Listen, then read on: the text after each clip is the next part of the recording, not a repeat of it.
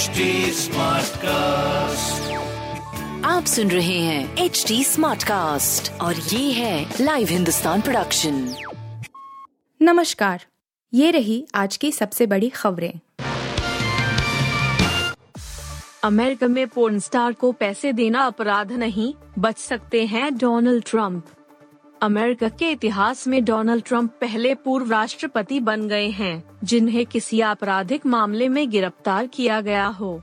New York की Manhattan अदालत में पहुँचने के साथ ही उन्हें औपचारिक तौर पर गिरफ़्तार करके पुलिस हिरासत में रखा गया।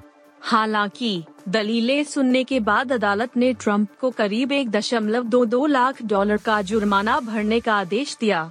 अभी तक की जानकारी के मुताबिक ट्रंप को अब 4 दिसंबर को फिर कोर्ट में पेश होना होगा। वर्ष 2016 में राष्ट्रपति चुनाव अभियान के दौरान ट्रंप के कहने पर porn film star Stormy Daniels को पैसे दिए गए थे।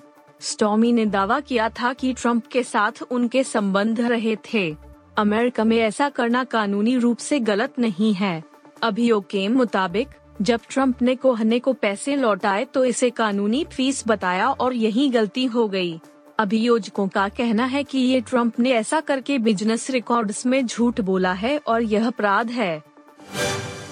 कांग्रेस की वजह से तो दूसरे हार गए, कोई गठबंधन क्यों करेगा? बोले गुलाम नबी आज़ाद।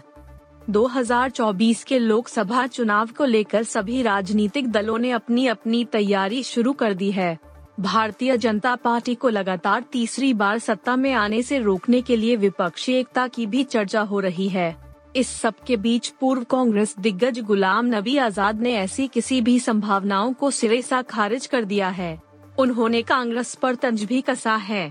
इसके अलावा राहुल गांधी की अदालत में पेशी के लिए मुख्यमंत्रियों सहित कांग्रेस के वरिष्ठ नेताओं को सूरत जाने पर भी कटाक्ष किया है। अपनी आत्मकथा आज़ाद के विमोचन से पहले गुलाम नबी आज़ाद ने कहा कि कांग्रेस पार्टी में कुछ भी नहीं बदला है। कांग्रेस की वजह से दूसरे भी हार गए। कोई ऐसी पार्टी से आखिर क्यों गठबंधन करेगा?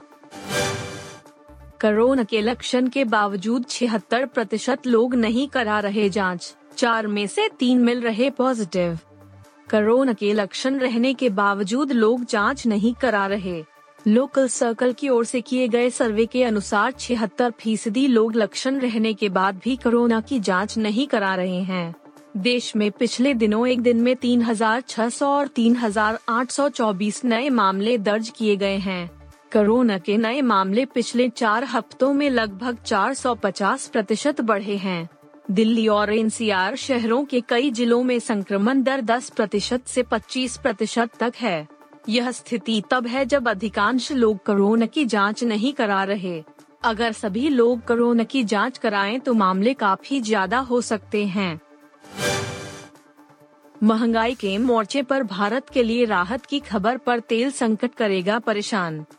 महँगाई के मोर्चे पर भारत के लिए राहत की खबर है। विश्व बैंक ने मंगलवार को जारी अपनी रिपोर्ट में कहा कि भारत में इस साल महँगाई में नरमी आने की उम्मीद है। वहीं विश्व बैंक और एशियाई विकास बैंक ने भारत की विकास दर बाकी दुनिया से तेज रहने का अनुमान ज़ाहिर किया है।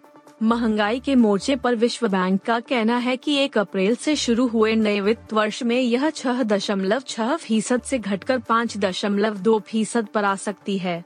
एडीबी ने भी अपने हालिया अनुमान में कहा था कि इस वर्ष मुद्रास्फीति में कमी आने के आसार हैं और यह 2024 में और भी कम होगी। वहीं एडीबी ने कहा कि भारत में मज़बूत मांग और चीन का महामारी से उबरना इस वर्ष एशिया में मज़बूत आर्थिक वृद्धि के कारक बनेंगे। इसमें कहा गया कि एशिया इस वर्ष तथा अगले वर्ष चार दशमलव आठ फ़ीसद की दर से बढ़ेगा, जो 2022 के चार दशमलव दो फ़ीसद ऐसी अधिक है। छठे दिन दशहरा से आगे निकली भोला, कलेक्शन देख खुश हो जाएँगे अजय देवगन के फैंस।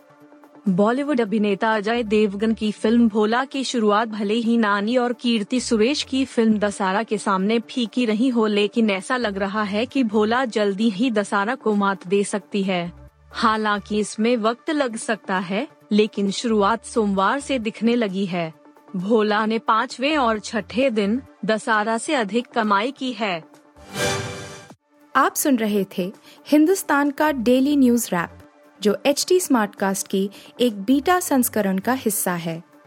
आप हमें फेसबुक ट्विटर और इंस्टाग्राम पे एट एच टी या podcasts@hindustantimes.com पर ईमेल के द्वारा सुझाव दे सकते हैं। आप सुन रहे हैं एच डी स्मार्ट कास्ट और ये था live Hindustan production HD Smartcast.